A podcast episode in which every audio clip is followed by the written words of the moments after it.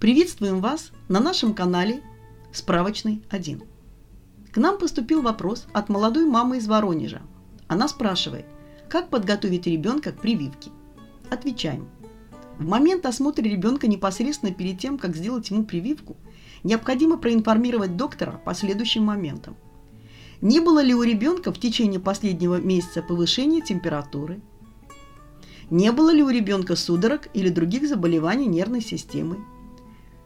Были ли какие-то аллергические реакции на лекарственные препараты, пищевые продукты? Если были, то когда? Как ребенок перенес предыдущие прививки?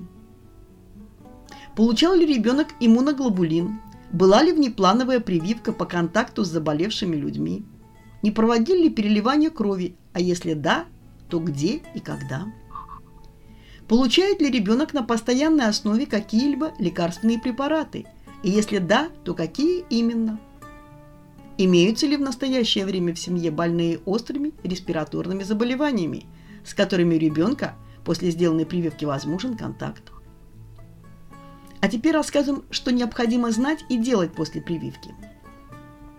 Необходимо выполнять рекомендации врача, данные родственникам в день вакцинации ребенка – Обязательно измерить температуру тела в день прививки. При повышении температуры отменить купание и прогулки. Детям грудного возраста с пищевой аллергией нельзя вводить в рацион новые продукты в течение 7 дней после прививки. При нарушении самочувствия ребенка, стойком повышении температуры тела, необходимо вызвать врача. Появление покраснения и уплотнения в месте введения вакцины – может быть совершенно нормальной реакцией в первые три дня и проходить самостоятельно без лечения.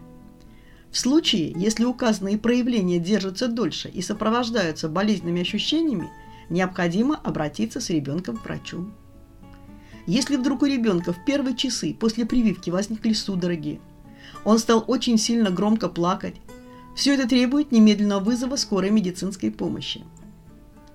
После вакцинации против кури, краснухи, эпидемического паротита на 5-13 дни могут быть реакции в виде насморка, повышения температуры тела, кашля, а также очень редко.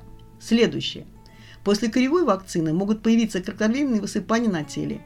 После введения вакцины от краснухи, но это чаще у взрослых, приходящие боли в суставах. После введения вакцины от паротита возможно кратковременное припухание слюнных желез.